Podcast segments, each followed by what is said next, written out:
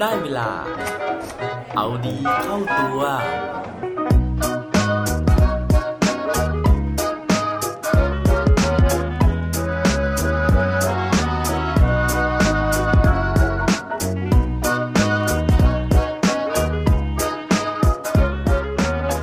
ุณเจอ perfect moment หรือยังครับ สวัสดีครับ พบกับผมชัชวานแสงปรีดีกร และรายการเอาดีเข้าตัว รายการที่จะคอยมาหมั่นเติมวิตามินดีดด้วยเรื่องราวแล้วก็แรงบันดาลใจ เพื่อเพิ่มพลังและภูมิต้านทานในการใช้ชีวิตให้กับพวกเราในทุกๆวัน หลังจากช่วงโควิดที่ผ่านมานะครับ เวลาที่ผมไปเจอใครนะฮะหรือว่าแม้แต่วันที่ผมไม่เจอใครก็ตามนะครับ แต่ว่าผมถามตัวเองนะฮะว่า สถานการณ์ตอนนี้เป็นยังไงบ้าง ต้องบอกว่าเราอาจจะมีความกังวลเรื่องโควิดน้อยลง เพราะว่าจำนวนผู้ติดเชื้อเนี่ยมันลดลงนะฮะแล้วก็เป็นศูนย์มาหลายวันหลายสัปดาห์แล้วนะครับแต่ว่าถ้าถามว่าสถานการณ์ในเรื่องของการทำงานเป็นยังไงนะฮะต้องบอกว่าทุกคนเนี่ยวิตกกังวลนะฮะแล้วก็ยังมีความหนักใจแล้วก็มี สภาวะที่งานเนี่ยมันหนักขึ้นมากๆเลยนะฮะ อย่างผมเองเนี่ยก็ต้องพยายามที่จะไล่นะฮะหรือว่าพยายามที่จะทำเนี่ยให้ถึงเป้าหมายให้ได้ตามที่บริษัท แล้วก็ตัวของเราเนี่ยได้วางแผนกันไว้นะครับ เพราะฉะนั้นเนี่ยอีกยาวเลยนะฮะกว่าจะถึงสิ้นปีเนี่ยก็จะต้องทำงานกันอย่างหนักนะฮะเพื่อที่จะปิดยอดให้ได้นะครับ ทีนี้พอพูดถึงเรื่องของการทำงานหนักนะฮะก็บังเอิญที่วันก่อนนะครับผมเปิด Facebook มาแล้วก็ไปเจอเพจที่ชื่อว่า Give to Others 3D นะครับได้เขียนถึงบทความบทความหนึ่งนะฮะซึ่งรุ่นพี่ของผมท่านหนึ่งนะฮะเขาได้แชร์มาบนเพจ Facebook พอดีนะครับก็เลยได้มีโอกาสเข้าไปอ่าน แล้วก็รู้สึกว่าเออเป็นบทความที่ดีนะฮะแล้วก็อยากที่จะเอามาแบ่งปันกัน โดยเรื่องราวที่เขาแชร์มานะฮะเป็นเรื่องของผู้ชายคนหนึ่งที่เขาบอกว่าเขาเป็นคนหนึ่งนะฮะที่ทำงานหนักมากๆนะครับ เพราะว่าเขาเป็นผู้บริหารระดับสูงนะครับของบริษัทตรวจสอบบัญชียักษ์ใหญ่ระดับโลกที่ชื่อว่า KPMG บริษัทนี้นะฮะมีสาขาสำนักงานอยู่ในเมืองไทยด้วย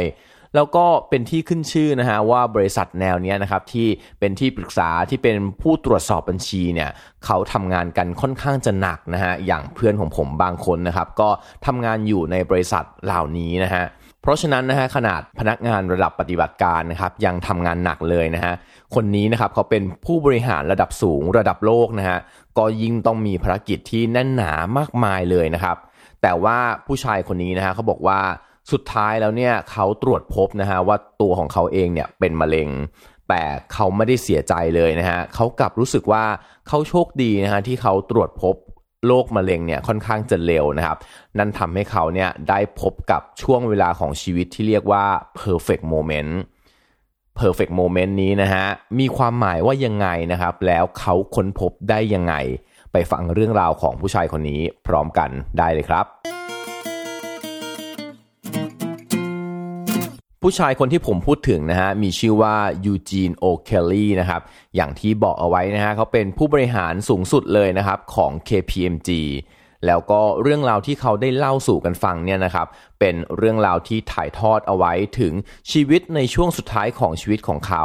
ซึ่งเขาได้เอามารวบรวมแล้วก็เขียนเป็นหนังสือ ชื่อว่า Chasing Daylight โดยที่ยูจีนนะฮะเขียนหนังสือเล่มนี้ตอนที่เขาอายุ 53 ปีนะครับแล้วก็กำลังเผชิญความท้าทายครั้งที่ใหญ่ที่สุดในชีวิตของเขานะฮะด้วยการที่จะต้องพยายามเอาชนะความตายจากโรคมะเร็งนั่นเอง ก่อนหน้าที่ยูจีนจะตรวจพบนะครับว่าเขาเป็นมะเร็งที่สมองเนี่ย ช่วงชีวิตที่ผ่านมาของเขานะฮะเขาทำงานอย่างหนักเลยนะฮะซึ่งเขาบอกนะฮะว่าเรื่องหนึ่งที่พิสูจน์นะครับว่ายูจีนเนี่ยทำงานหนักขนาดไหนนะฮะนั่นก็คือมีครั้งหนึ่งนะฮะที่ยูจีเนี่ยต้องการได้ลูกค้ารายหนึ่งนะครับซึ่งเป็น investment bank นะฮะสาขาใหญ่ในออสเตรเลีย แต่มีเงื่อนไขว่าเขาจะต้องประมูลแข่งกับบริษัทคู่แข่งอีก 4 บริษัทนะฮะ ยูจีนเนี่ยต้องการที่จะพูดคุยกับประธานสาขาของธนาคารแห่งนี้นะครับ เพื่อที่จะยื่นข้อเสนอให้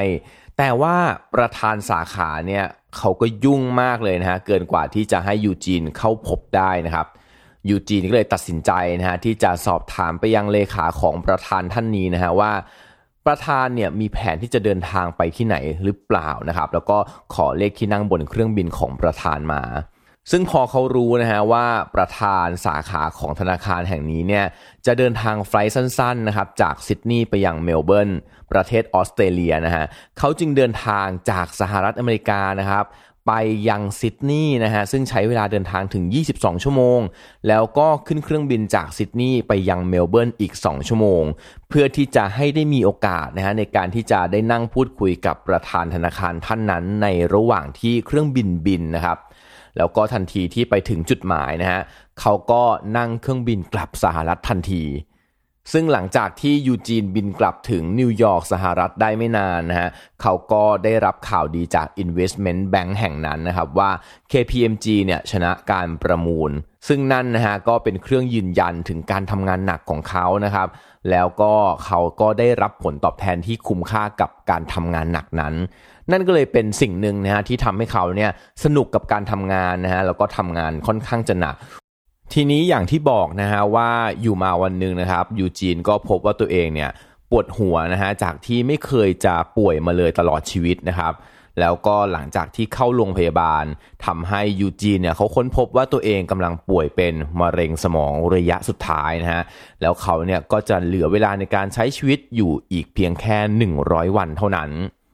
สิ่งแรกที่เขาตัดสินใจทำนะฮะหลังจากที่เขารู้ตัวว่าเขากำลังจะจากโลกนี้ไปนะฮะนั่นก็คือการที่เขาตัดสินใจลาออกจากตำแหน่งประธานบริษัท แล้วก็ CEO ของ KPMG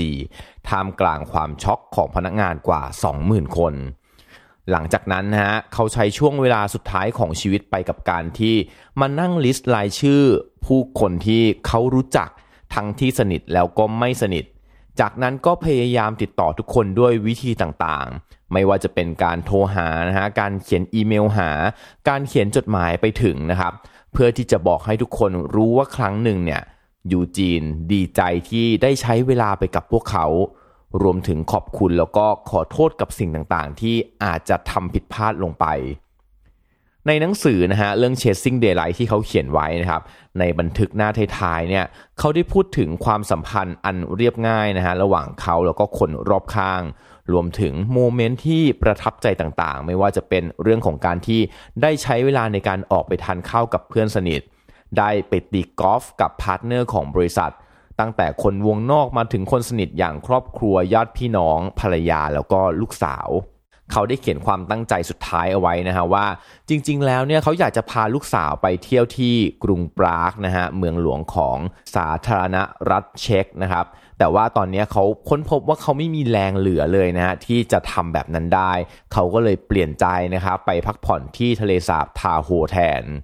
ซึ่งยูจีนฮะเขาได้บันทึกเอาไว้ว่าช่วงเวลานั้นแหละนะฮะ ที่เขาได้ไปพักผ่อนที่ทะเลสาบทาโฮเนี่ยถือว่าเป็นช่วงเวลาที่ดีที่สุดในชีวิตของเขาเลย กับการที่เขาได้มีโอกาสไปแล่นเรือกับครอบครัวนะครับได้นั่งพูดคุยถึงเรื่องต่างๆที่ผ่านมา แล้วก็นั่งดูคนตีกอล์ฟกับลูกสาวของเขา เขาบอกนะฮะว่ามีคนมากมายนะฮะพูดกันว่าตัวของเขาเนี่ยจากโลกนี้ไปเร็วเหลือเกินนะครับ แต่เขากลับมองนะฮะว่าตัวของเขาเองเนี่ย มีโอกาสได้ร่ำลาคนรักนะครับ มีโอกาสได้พูดคุยถึงสิ่งต่างๆ ที่ค้างคา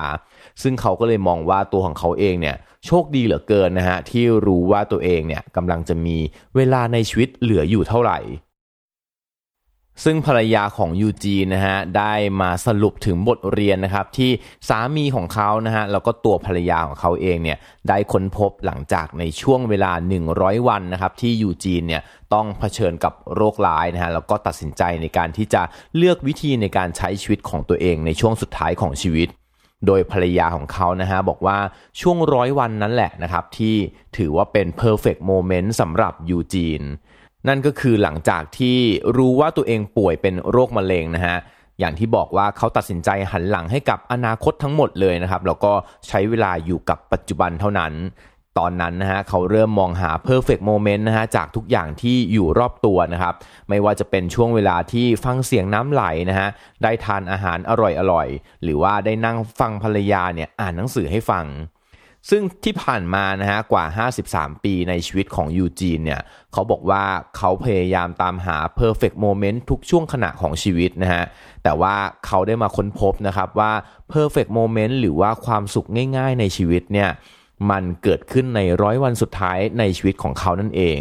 เขาบอกว่าชีวิตที่สมบูรณ์แบบสำหรับเขานะฮะจะเกิดขึ้นไม่ได้เลยถ้าเกิดว่าขาดภรรยาขาดลูกนะฮะที่จะมาใช้ชีวิตอยู่ร่วมกันในช่วงเวลานั้น ซึ่งภรรยาของยูจีนะฮะเขาบอกว่าเขาเคยไปคุยกับลูกน้องคนหนึ่งของยูจีนะครับซึ่งลูกน้องคนนั้นเนี่ยทำงานอย่างหนักนะฮะแล้วก็เมื่อกลับถึงบ้านสิ่งที่เขาทำเป็นอย่างแรกเลยก็คือ ยังเป็นเรื่องของการเช็คอีเมล ภรรยาของยูจีนก็เลยถามลูกน้องคนนั้นนะครับว่าทำงานหนักขนาดนี้ไปเนี่ยเพื่ออะไร ซึ่งลูกน้องคนนั้นก็ตอบกลับมานะฮะว่าเขาทำงานหนักเพื่อครอบครัวของเขา